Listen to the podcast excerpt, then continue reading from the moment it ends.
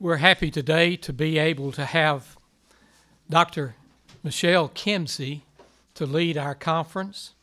And uh, she is an assistant professor of nursing at Harris College of Nursing and Health Science. She earned her PhD at the University of Texas at Tyler, holds a BS in nursing at Baylor University, and an MS in nursing education from Texas Women's University.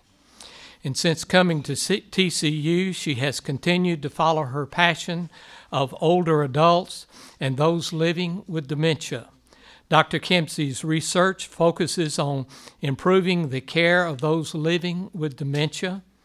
At TCU, she developed a specific nursing course for students related to dementia, as well as integrating dementia education in all levels of the nursing curriculum.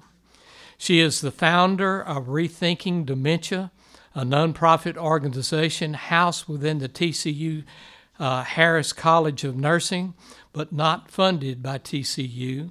The organization is dedicated to education, outreach, and research related to dementia. As a Christian, one of the many ways she demonstrates the love of Christ and serves our Lord is through her commit, uh, commitment to dementia care. Let's welcome Dr. Kimsey as she comes and begins our program. Thank you. First of all, I cannot tell you how excited I am to see all of these faces. Um, we really were concerned thinking how many people, we know there's a need, but um, I have to tell you, my heart is just on fire to look out and see all these people who are interested in dementia. My goal today is for you to rethink dementia. I want it to be a positive thing. I want you to know, uh, you know, there's hope. Uh, there's hope for a cure, but until then, you know, there's a way that we, when I say we, all of us um, in our in our communities can make a difference, and to help those who are living with it, those who may be living with it and not know that they're living with it, and then mainly to support the families. And, and if anybody um, is dealing with or living with dementia, you know the family is impacted, and that ripple effect just keeps going. So um, we're going to have questions at the end. I know that's kind of our favorite time too, is to interact with you guys. But as I get started, um, dementia. When I say the word dementia, or you hear it what are some feelings or thoughts that you might have? Scary. Scary. Confusion. Confusion. Very good. What else? Financial. yes, financial. Forgetfulness. Bingo, y'all both got that. Forgetfulness, correct? What else? Depression. Depression. Frustration. Frustration, yes. Anger. Yes, very much. Ashamed. Ashamed. Isolation. Isolation. Responsibility, something family. Yes. Y'all are awesome. Y'all are better than my students. I'm, I'm, always trying to pull it out, and y'all spit them all out. So, what y'all have said is um, not to knock it, but it's negative, correct? Okay. We want to turn that a little bit because if you ask somebody who is living with dementia, what they, when they hear dementia, it's actually different. A lot of people see I'm a husband, I'm a wife, I sing in the choir, I'm a retired doctor, I, meaning I am somebody. So there's dignity there. We have to really look at that person centered and make sure that we show them dignity. When we say dementia, what does a, a person with dementia, what should they look like? Yay. yes, they look like me and you, okay? And there you go, ordinary. I'm ordinary. We all are or, we are people and that's what they look like. And I think what do they sound like? Yes. And if you've ever visited with somebody who has dementia, sometimes you might not even pick up on it, correct? If you're there for little sn- snippets of time. Okay, so yeah, we're on the same page. This is going to be great. Okay. So, today we're going to explore what it means to be dementia friendly as a community, uh, the community and church. But I really hope that you take this out to your actual neighborhoods because over 70% of people who are living with dementia are in your neighborhoods. Majority of them have no diagnosis, also.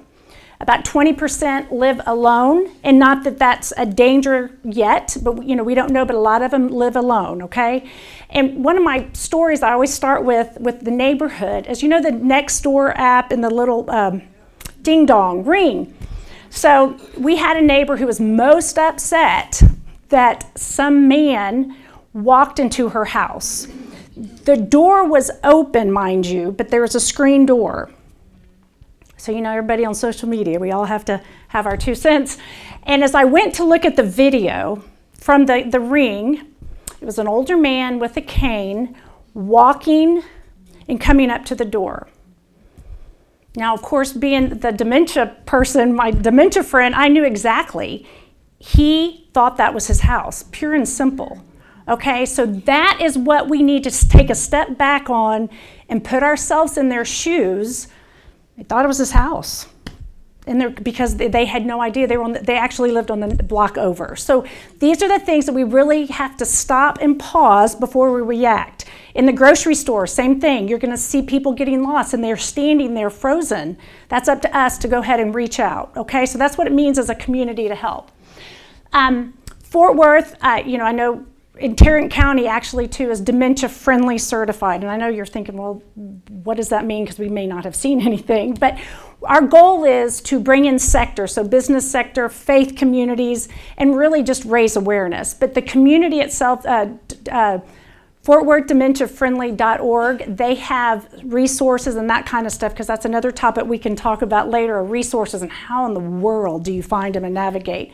But we're really trying to raise awareness. So we have Texas has Dementia Friends. Um, we have uh, cities that are now becoming dementia friendly. We have TCU, uh, Harris College is one of the first colleges to have uh, a dementia friend and adult friendly designation. So we're really trying to push this and raise awareness. So just know that there's a lot of work going on. It just might not be seen on your slide. So we're, we're going to try to get there quickly. Okay. Okay, stats and uh, stats don't really tell us a lot except for that it's what? The incidence is high, the numbers are high. Um, you know, for example, the sixth leading cause of death is that's Alzheimer's, and as y'all will learn today, that's just one type. So these numbers are actually a little higher, should be a little higher when you put in all the other types of dementia um, that has taken place. Tarrant County, there's over 21,000 people living with dementia that have a diagnosis that we know of. So you can, again, the numbers just can keep climbing. Um, I was reading an article actually this morning about we all know that the our population is aging. It's going to be the first time that we actually older adults outnumber children. We know all that, but it really is fixing to hit. You know, it's we always said it hit a few years ago, but we're really going to see an increase um, in dementia we, um, coming soon. So, what is dementia? it's more of a syndrome. Okay, it's it's not a disease per se. Diseases can cause dementia. Um, and we have another visual, but the visual is for best. Sometimes people understand an umbrella. So the umbrella itself is dementia. That is the overarching word. Underneath are the types or things that cause dementia, Alzheimer's type, Lewy body type. Those are the types. But what I want y'all to think about is dementia is confusion, yes maybe memory loss, executive functioning, planning, those kind of things, those uh, that we take for granted. And I, I love this crowd because y'all know what a checkbook is. When I talk to my students, I get, they get lost on that thought of balancing checkbooks. But that, those are some of the things that you might see. Now, on the next slide, this is, this is something I have to hammer home.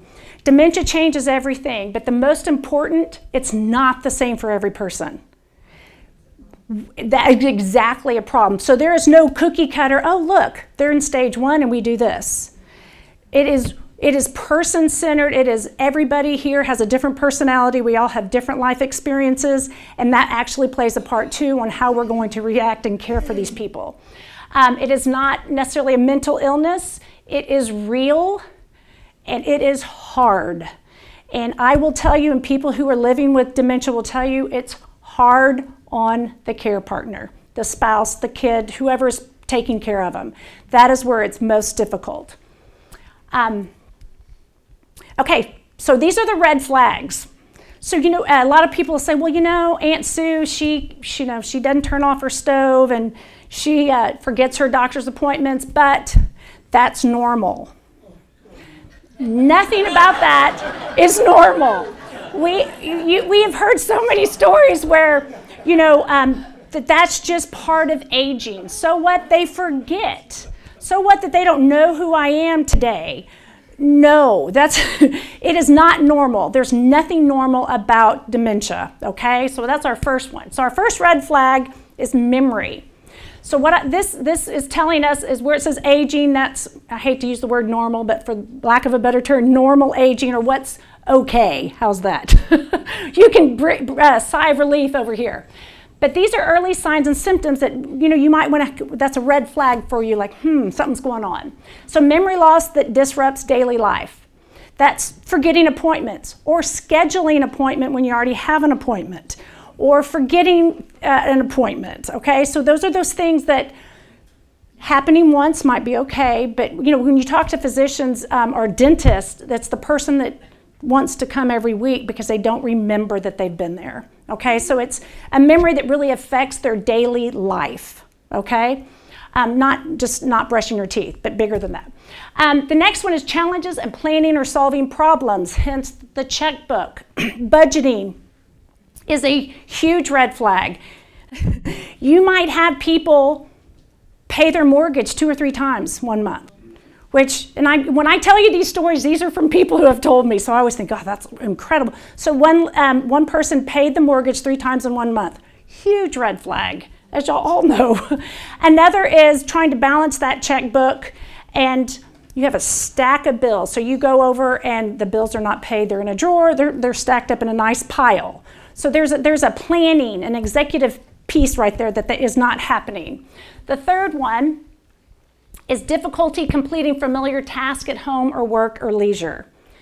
Um, a lot of people are still working when they are first diagnosed and they notice those things. It took me longer to complete things at work. I forgot a meeting at work. Another is um, one of my favorite uh, uh st- you know, stories is Y'all all have a favorite store. Um, mine was always Tom Thumb. You go in, and one day you get lost, and you cannot get out of the store that you have been to for years. Very common. That goes back to you're having a hard time completing it, and now you have these groceries and you can't find the checkout. Okay, this, this really this happens. Okay, um, so we, we can go to the next one. You're doing good. Thank you, Nancy. Confusion with time or place. Very normal, as my dad used to tell me, Michelle, I don't care if it's Monday or Wednesday unless I have an appointment or something. I thought, well, that's true.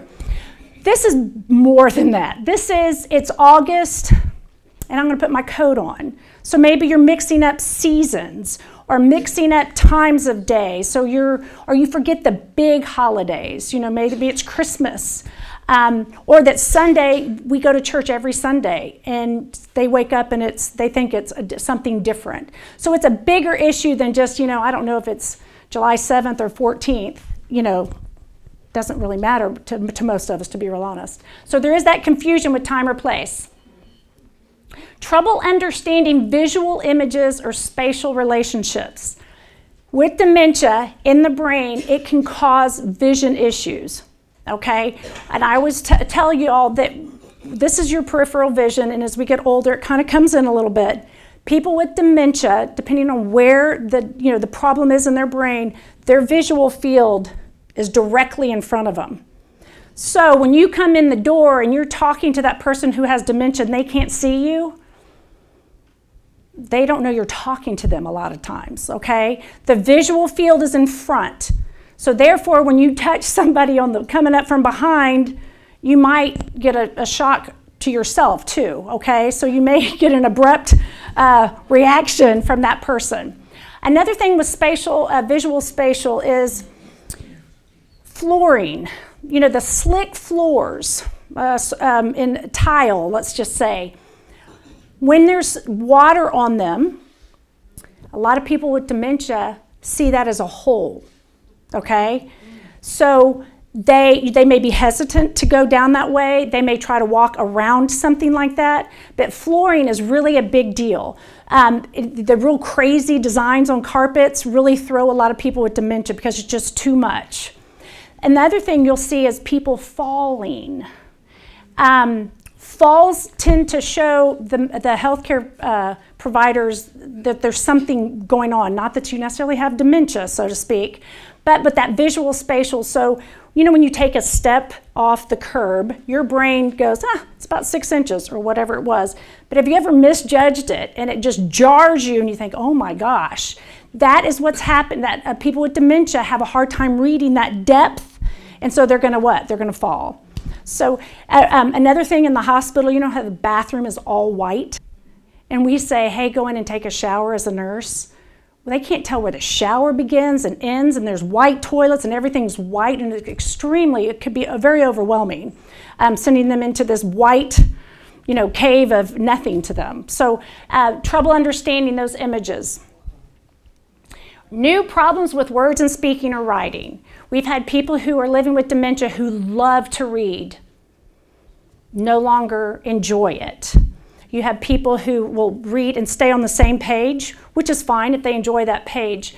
But here's what I want you to think about you have a sentence, and every third or fourth word is dropped. Let's just take that away. Does that, your favorite book, make sense anymore? No. So you the joy of reading because you don't it doesn't make sense to you anymore. Because if you th- if you take those words away, that's that's that's the whole point of your story. Um, speaking, jumbling words, uh, using um, different words. You know, the the hairbrush is the toothbrush. I mean, there's a lot of different things with words, and then there be, there's the ones that end up becoming nonverbal. Okay. So, aphasia, speech is a big one. Communication is huge. They have a hard time finding the words. They may make up their own words as it progresses. Um, and writing. Some people, it's not phased by it. A lot of people, you will be able to tell in their handwriting that it's very different than what, what their handwriting used to be. So, depending on where in the brain that, that, that we're having the problem, you're going to see that played out in your communication skills. Misplacing things. We've all misplaced keys, right? And we all say, I had them last night or I had them yesterday, I was in the car, and you can kind of retrace your steps. People who have dementia have a little more difficulty, and that's where you find the wallet in the freezer. Yeah, the wallet's in the freezer and it's your fault. That's another one because of the, the, the way the, what's going on. So it's hard to trace back, right? The keys are in the microwave. So it's really difficult to find those lost items. And then they get very frustrated. I think somebody even used it frustrated because guess what? They can't find what they know that that's not where they were. They were right there and they're not anymore. So misplacing things and you can't retrace those steps. Decreased or poor judgment, that's where I hate to say it, taken advantage of. Uh, a lot of it is unfortunately family but that's where grandma writes you a $100,000 check and you're like, yeah. Well, we go back and there's decreased in poor judgment. And this is where, you know, the, the phone calls, the scammers and all that, they're really vulnerable about this. But poor judgment and it is decreased. So we have to kind of think through that too um, with the money. And uh, financial is the big abuse with, uh, with this issue. Uh, withdrawal from work or social activities. Some of y'all are going, well, yeah, if I got lost in Tom Thumb, I'm not running to my social club and you know reporting, wow, I got lost in Tom Thumb. Or if you're an avid card player and you notice you're struggling and it's not either A, you don't know what you're doing, or you just, it's not making sense to you, are you going to go to the, the card game that night? So naturally, if you're noticing this about yourself, you are going to withdraw and you, some of y'all said it there's guilt and shame. There's a lot of different feelings that go around even at that time thinking um, i don't want anybody to know so i'm going to withdraw. And i have a dear friend who has this the, is withdrawn from church and everything else because she does not want people to know. So that, that's another withdrawing from you know things that actually help us deal with dementia social interaction. Um, oh changes in mood and personality you will hear people say, Boy, my Uncle Jim was the nicest, softest, kindest man ever. And boy, he is really mean. He says things that I can't even believe come out of his mouth. That's one. Or you have the one who's very paranoid or suspicious. That is all part of that. And usually it's the frontal part of your lobe that kind of um, causes that. But yes, you're going to see changes in personality with some people. So back to everybody is different. You can see everybody is going to be very different with all of these and what signs are, you know, so I can't tell you, well, dementia, the very first sign is. It varies from person to person. It could be sleep issues, it could be a million different things that start it. So, risk factors. We all know age is a risk factor, especially for Alzheimer's type, okay? Family history, you know, they're still working with biomarkers and genetics. Um, there is some genetic predisposition that puts you at higher risk, but doesn't mean you're going to get it. A lot of doctors will say steer clear of genetic testing because what are you, what are you going to do, right? Um, so this this row right here, I always say these are the ones that we have control over. Everybody wants to say, what can we do? Well, it goes back to what you've been told. All of us have been told: eating Mediterranean diet, exercising, tra- you know, use your brain, get out and socialize. But that also prevents a lot of these. These are the cardiovascular and neurovascular problems. So you can see people who have diabetes put you at a, a higher risk. Females, it used to be they thought that we were at higher risk because we live longer. Well, no, that's not it. Um, they do think estrogen, of course, plays a part in that but they're not, they're doing studies um, putting people on hormone replacement therapy once you have those uh, symptoms, and that didn't really help. Now they're looking at maybe if we put people on hormonal therapy prior to menopause, that that might help. But there's a lot of research. Um, women typically are told by their doctors it may be menopause when it's really a, a, a dementia. You know, so that's one thing we have to pay attention to. Traumatic brain injury. What do we know about football these days? Right, right. All the concussions, and we're starting to see that play out with older NFL athletes. Um, so now, you know, I'm, i know the helmets are much better, but there's concussion protocols that we're really starting to listen. One thing to take with you is any injury to your brain puts you at risk. So you have to kind of think about that piece, you know. So whether it's a car, some people have a car wreck and have a concussion, and that does cause dementia, and maybe they get kind of that foggy and it's hard to shake. So again, whatever, if you have an injury to that brain, it does put us at, at risk. Education's a, a, one too, and that's just because you have that that reserve built up of um, your your neurons. Okay, key messages: Is it a part of normal aging? No. It is caused by diseases of the brain. It's not just memory problems. We have so many people who go to the doctor, and the doctor will say, You don't have any memory problems, you're fine. It's not dementia. Yes, there's many types. Yes, it is dementia. It's possible to have a good quality of life with dementia. That is something that we talked about in the beginning. They want to be in our church choirs. They want to volunteer. They want to be a part of this community. And so, to remove the shame, the guilt, and all these other feelings, we have to be knowledgeable and be aware of what's going on and be very inclusive. There's more to the person than dementia. I think that goes without saying, whether it's dementia, cancer. I mean, there's, we're people, and y'all all nailed that right at the beginning. So, just so y'all can relax, it's not a normal part of aging, but not everybody is going to develop it. I know the numbers and all this attention, you think, oh my gosh, I lost my keys the other day, and it was in my workbench. But the, these are some of the statistics. So, not everyone will develop dementia. Um, but the older we get, your chances do increase, especially over the age of 85. And that's because, you know, we're living longer, so we're wondering if that's also part of it, right? You know, the brain, you know, is aging right along with us. Number two, it's caused by diseases of the brain. One, another thing I want to get straight before we leave dementia and Alzheimer's. Can anybody tell me what the difference is? Alzheimer's is a version is a version of dementia. It's, it's not dementia, like you said, is the umbrella.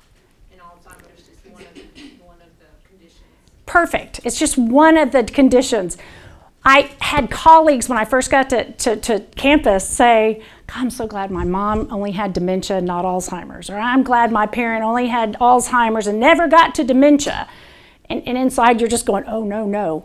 So this is my, my other visuals. So we have flowers, and we have types of flowers, and we have dementia. These are the most common types. So I don't want y'all to think, oh, there's just a few. These are the most common types, and on top of that, they can be mixed. So you, as you, somebody might have Alzheimer's type and also vascular. People with Lewy body, they've, they've on, auto, on autopsy, they've also discovered that they too had Alzheimer's. So you can see how we try to teach about dementia because no matter what type, though they're all different, they progress differently, they show up differently, but we should be treating it all the same as far as being inclusive and, and knowing what they're going through. Um, the Alzheimer's dementia, you know, 60% ish of most uh, dementias are Alzheimer's type, followed by Parkinson's, excuse me, Lewy body. Frontotemporal is, um, is one too, but it's like 2 to 4%. So the big one and the one y'all hear about all the time, I'm sure, is Alzheimer's type. So that's kind of your my other visual for you. What is Lewy body? Who, okay, Lewy body is a form of dementia that actually people with um, Parkinson's can develop Lewy body. It's just like Alzheimer's, but it's a different protein. So Alzheimer's, we're looking at the plaques and tangles, right? Amyloid plaques and tau tangles. Lewy body, it's an alpha synuclein. So it's a different protein that's gone amok. So it, it, and again, that's there's a tie there, but with Parkinson's too. Just I know y'all are going. That's not Can you what. go back one slide for just a minute? Yeah, we couldn't read those. What's the first one? frontotemporal dementia, the front part of your lobe, front frontotemporal, or FTD if y'all are going to Google it when you get home. This doesn't have anything to do with synapse, it's, it's, it's in the brain. Yes, it all has to do with synapses because of the chemicals in your brain, and then as your and I'm getting there, you're good. The brain as it as it gets as it progresses, your brain shrinks to the size of about an orange. So yes, those connections are not only far apart, but the chemicals are all um, different too, and that's where some of the medications, even though that doesn't cure it, may help some of the chemical piece of it, the acetylcholine and all that. Very good. I'm ready. Okay, this is the slide that he was leading me to. What do you do? You see the difference? Yes. So when you think about the synapses, that brain is almost unfolding, right? So those grooves, they're huge. But on top of that, then you add in some plaques and tangles to add the, the they can't even communicate with each other. So when you talk about the synapse and communication, it's kind of like if I'm talking to you and I know that you're my best friend because my neuron is connecting. But because of the gap, five hours from now, I'm firing, but it actually hits a different, you know, because of the gap, I don't know who you are because the neurons are firing, but it's either missing completely or taking a you know different direction, and that goes back to that chemical piece and then the, just the gap in itself. So, do you notice the front of the brain is where is, is, is at the top, and so that's that frontal piece, the executive functioning, the language, all that is in the front of your brain. So you can see how that is really kind of almost shrunk and pulled pulled back. One thing that is not typically affected with dementia is hearing. So we don't need to be yelling at our people who have dementia because hearing, and there's there's proof of it in autopsies, y'all. Hearing isn't, and you know, unless you have you know hearing issue prior to, it does not affect your hearing. And and y'all have all been around somebody who's just screaming at the person, and they're just, you know, I'm right here. I still don't. Just because you got louder doesn't mean I understood you any better. So we have to remember that. Yeah, oh yeah, using the same words louder and louder. Get get your socks on. Get your socks on. You know, it doesn't really help. Mhm. Okay, now I'm going to switch gears and let. I'm sure most of y'all know uh, Mr. Jim McLarty. He's a member here of your church, and he's going to share a little bit about his story um, with dementia. And then I'm going to come back and we're going to talk about communication and a few other things before we wrap it all up. Okay, Jim. Before um, we get started, would you bow your heads with me as we as we pray?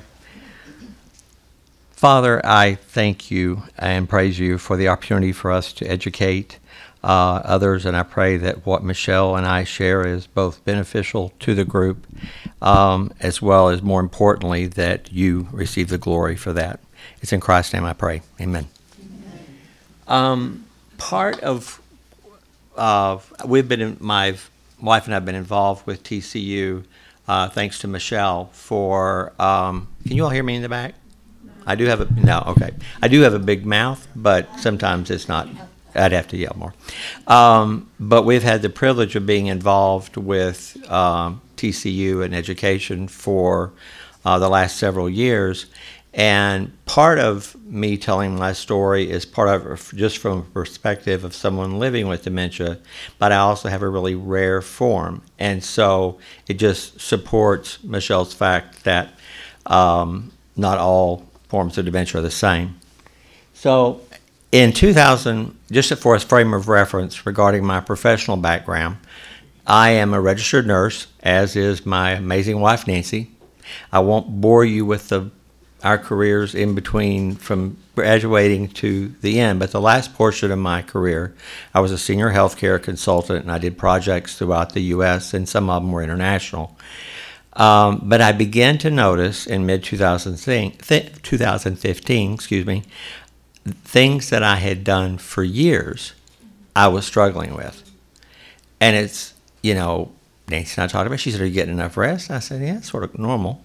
Um, and so that continued. So I saw our physician. He did a basic neurological exam, didn't see any evidence of of issues, but did ask me to email him if I saw more more issues occurring, uh, and to keep him posted on symptoms.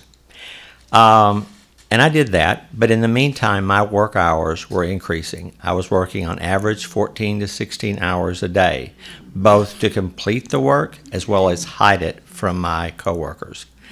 And um, the final straw that sort of that resulted in a neuro or neurology cons- uh, consult was I had two client meetings. Uh, both of them were an hour long. In both meetings, my notes and my recollection of those meetings were clear. The last half, my notes made no sense, nor did I have any idea of what we had discussed. So that resulted in the neuroconsult. Some of the testing started primarily on Fridays because I traveled Monday through Thursday, um, and then some of it was on weekends as well. But as my hours were becoming more unmanageable, and the need for more in-depth testing because a diagnosis wasn't becoming clear, our physician ordered a medical leave. Next slide. So after six to nine months, as I refer to it, of poking and prodding, I was diagnosed with Binswanger disease. It is a subset of vascular dementia, and it represents about 2% of all persons living with dementia. Uh, it can be due to a stroke, uh, but our neurologist showed us, based on the MRI and CT scans, that the microscopic vessels in my brain were basically collapsing and breaking down. Uh, during during that time, my cholesterol, my blood uh, pressure, et cetera, were all within normal range and still are today. Um, we had never heard of the disease. And we have met only three physicians since that time, including our neurologist, or that are familiar with when you say I have Binswanger disease. They all normally look with like deer with headlights.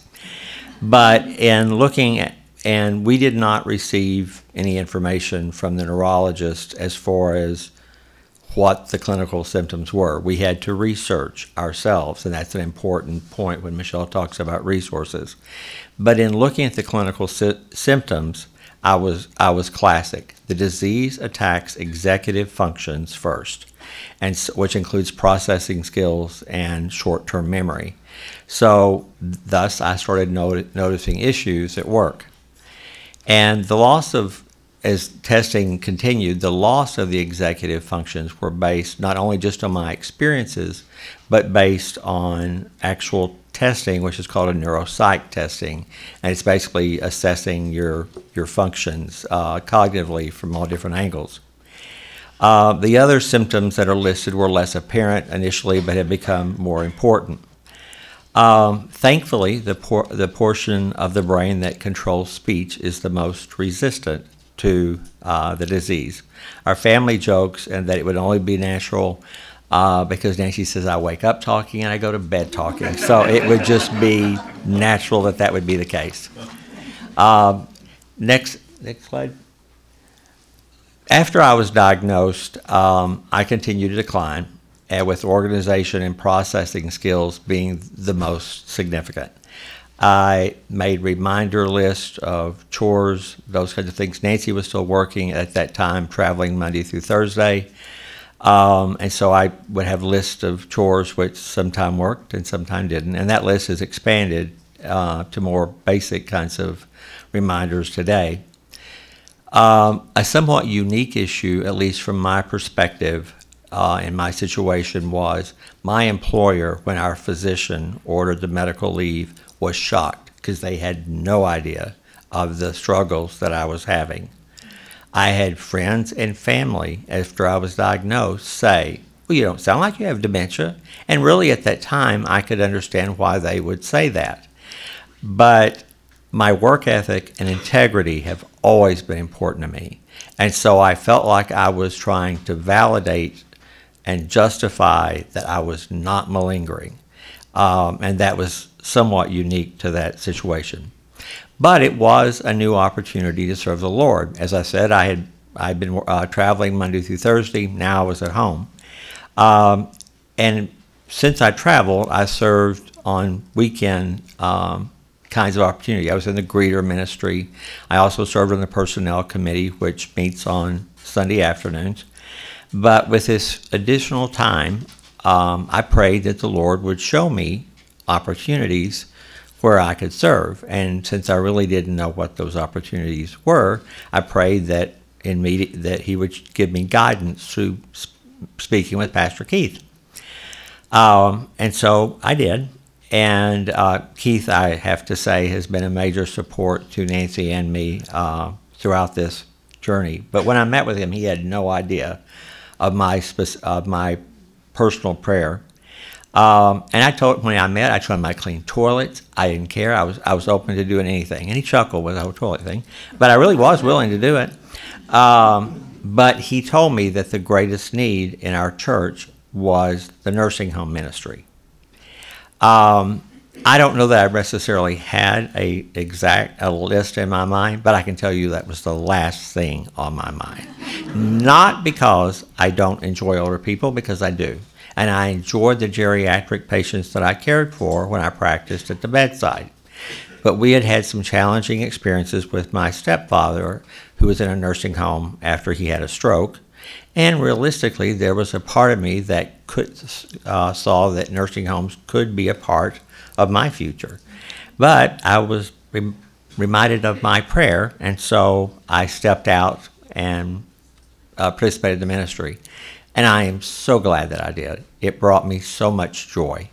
And I had the most amazing mentor and partner in crime, as we would refer to ourselves, in Charlie Kilgore. I miss him to this day, but he is so much better off than all of us. Next slide.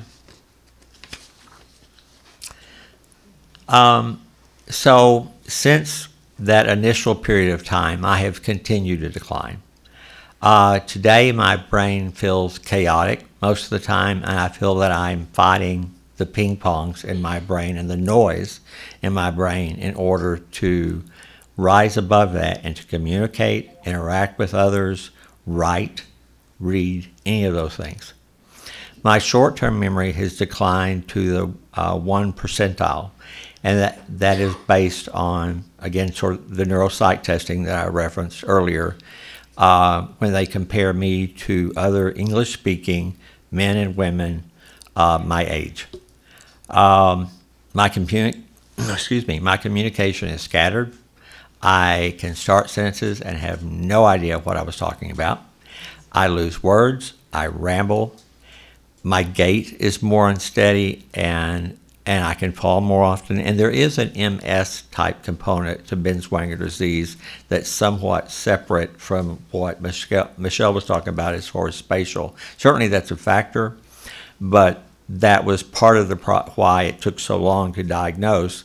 Is there were symptoms that I had that could lead to other possibilities of a diagnosis. And then there are the squirrels. And I'm not talking about the ones that we fight in our backyard uh, that are eating food in our, our uh, bird feeder, which they are an issue. But it's the meaning going, it's basically me going down paths from conversations. Some people may refer to it as rabbit trails. And it also, I can have squirrels even doing tasks uh, and get totally sidetracked. Um, the, the use of squirrel, um, the reason we use it, we use it humorously, and also Nancy uses it to sort of help redirect me, um, is I don't know if any of you saw the animated movie 10 or 12 years ago. It was called Up. And there was an older gentleman trying to train a sweet but totally undisciplined dog how to mind. And you could see the dog looking at him, and it's like, okay, the dog's going to get it. And you could see the dog's eyes sort of divert and go, squirrel! And he'd be off. And, and that happened several times in the, in the movie. And, and I, I sort of do that a lot. Uh, but anyway, research is also provided to us by a geneticist uh, who was one of the three that I referenced, familiar with, who was familiar with Binswanger, references that there can be, and I do have urinary incontinence.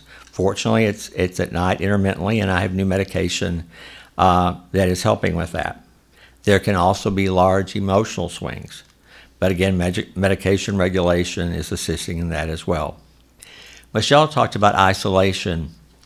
Part of it is me being more uncomfortable if I'm expected to interact with a large group. Now, in this case, does it make me uncomfortable? Absolutely not. But if I was expected to talk to all of you or in small in larger groups, that I can't keep up, and it's challenging. Smaller groups, um, I generally do okay with, and I enjoy those. But the other part of isolation is I have friends withdrawing. And I think it's because of a couple of reasons. One is, and I know it's not necessarily apparent today, but I have notes and I have practiced.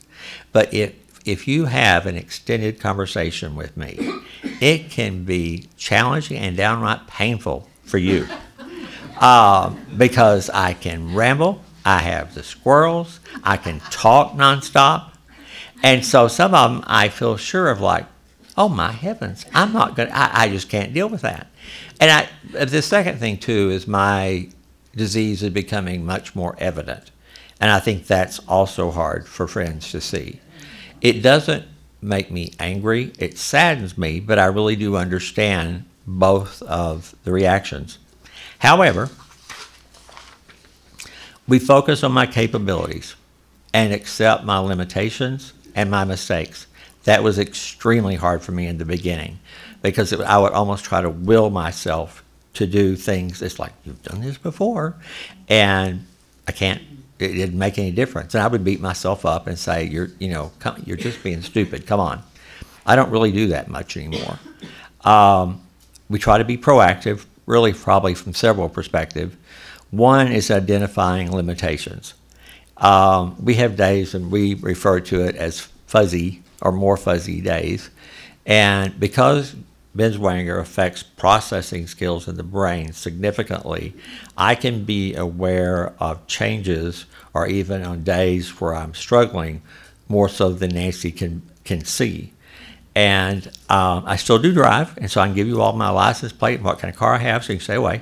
But no, but um, seriously, it, um, I still do drive. But on days that I feel more fuzzy, um, I'll tell Nancy I should I don't need to drive today. I shouldn't do that.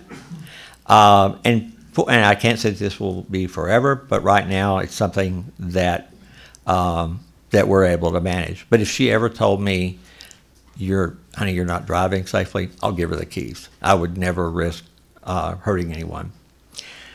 I also, in interacting with individuals who haven't either talked to me in a while or it may be asking someone in a store for more assistant, maybe the Geek Squad, someone like that, I will tell them my challenges in communication and that I don't mind being redirected, those kinds of things. So I try to be proactive in that regard as well. I do still enjoy reading, but the complexity of the book is a is a significant issue uh, challenge. So I really have to sort of look at, through them before I pick one that I read. I do word puzzles to stimulate my brain, and um, and then particularly our work with TCU. Michelle has, as I said before, has led the way to increase Nancy's and my involvement, and we will be forever grateful.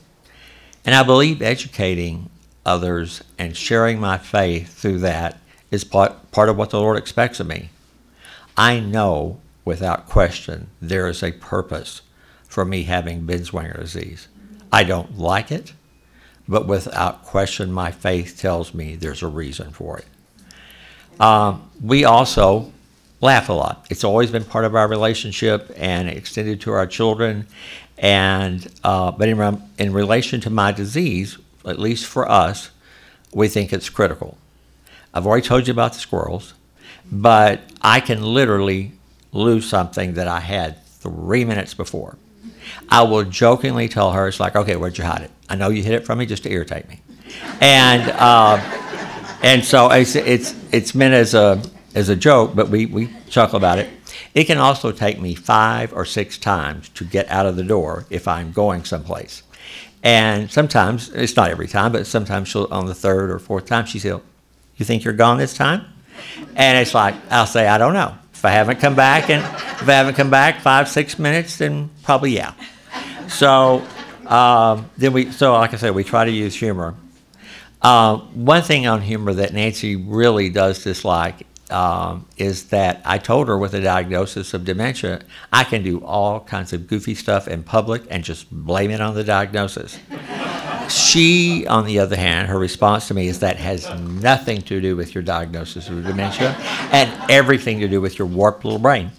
So, uh, but I try to keep her on her on her toes. But most importantly, it's an opportunity to serve differently than I have in the past. I continue to seek those opportunities, and I seek, I seek joy through Christ. On the next slide, I had the privilege in 2019 of going to Antarctica. I was in awe of the beauty there. And certainly, it's not saying that just Antarctica is beautiful. If we just pay attention to our surroundings, there is beauty uh, around us all the time. But this was so different. And I would try to stand at the bow alone in the evening and just be in awe. And there were two uh, Bible verses that came to my mind regularly. One is Psalms 8 1, which, Lord, how majestic is your name in all the earth. And the other uh, is a verse in Psalm 46. Psalm 46 in itself is, a, is an amazing psalm. Uh, and I think it's the one that uh, inspired the beautiful hymn of uh, A Mighty Fortress is Our God. But the verse that I see most quoted, and you'll see it in Christian bookstores, etc., is "Be still and know that I am God." Well, and this I had the opportunity to study that more before the trip, but I used to jokingly say to Nancy, "It's like you know I don't sit well along for often, and I haven't done it my whole life." And so I'm just pretty sure this verse doesn't apply to me. Now, that's a joke. That's a joke. Um, but as I, in all seriousness, as I had an opportunity uh, through a pastor to understand the meaning of verse 10 back to the Hebrew meaning, the word still, it comes from the Hebrew word of rapha. And it means basically to let, uh, let go, be weak, surrender. So it takes on a totally different connotation. And so, in context to uh, this to now, it for, so be sti- uh, be still and surrender to God. For some, it can be the first time that they surrender and, and uh, accept Christ as their Lord and Savior. For us as believers, it's a chance to surrender more and have a deeper relationship with Christ. I, stri- I strive to do that daily. I can't tell you that I do it well every day, but it's certainly my prayer and what I seek His guidance in doing. Last slide is there is always hope. And Michelle spoke to, to that. And our neurologist says that to us regularly. And I believe there's two ways to look at it. Uh, I regularly look on the National Institute of Health website for clinical trials related to anything that I may, may be applicable to me. Not a lot for Binswanger, but there have been some occasionally. Um, Nancy regularly discusses either my new meds or adjusting my meds with our physician to improve the quality of my life. I have banked DNA, and I won't explain that now. But if you if you have questions about what that means, there will be an evaluation in, and just make a note that you would like it, and I'll be glad to pass the information on. And certainly, I pray for either drugs that can slow down the progression or for cures. But there's also hope from a spiritual perspective. First is I pray that the Lord returns soon and it's no longer an issue for believers who either have family with dementia or they themselves have dementia and we're called up in the air and we see our Savior face to face. But I do fall, sometimes physically, but also in my emotions and in my spirit. And I believe Psalms 42 5 describes a lot of times how I, I feel. Why are you cast down, O my soul? And why are you in turmoil within? This is not an easy journey. It literature speaks to it being much worse for caregivers, and I strongly believe that. But it also is challenging for the person living with dementia. A friend told referenced uh, Micah 7 8 to me, and what's on the screen is a paraphrase. But the way that I say that is that I say, uh, Though I fall, I will rise again with the Lord's help. And just as God gave the Israelites just enough manna for the day so that they would grow in faith and trust in Him, I look at it that I need manna from day to day, sometimes hour to hour, sometimes minute to minute. And I don't need him to give me more than just what I need then. And so that's one of the ways that I look at that. But I also work and pray to keep my focus on Philippians 13, 14, and portion of it's on the slide. One thing I do is forgetting what lies behind, so not thinking and focusing, well, you used to could do that, you could do, you know, that, and also not focusing on past sins in which I've asked His, uh, the Lord's forgiveness. But it, I strain forward to what lies ahead. I look at how can the Lord use me? How can I be of, of how can I grow and be more like Him? And ultimately, a goal that I think all believers have is that I press on toward the goal for the prize of the upward call of God in our in Christ Jesus. Thank you.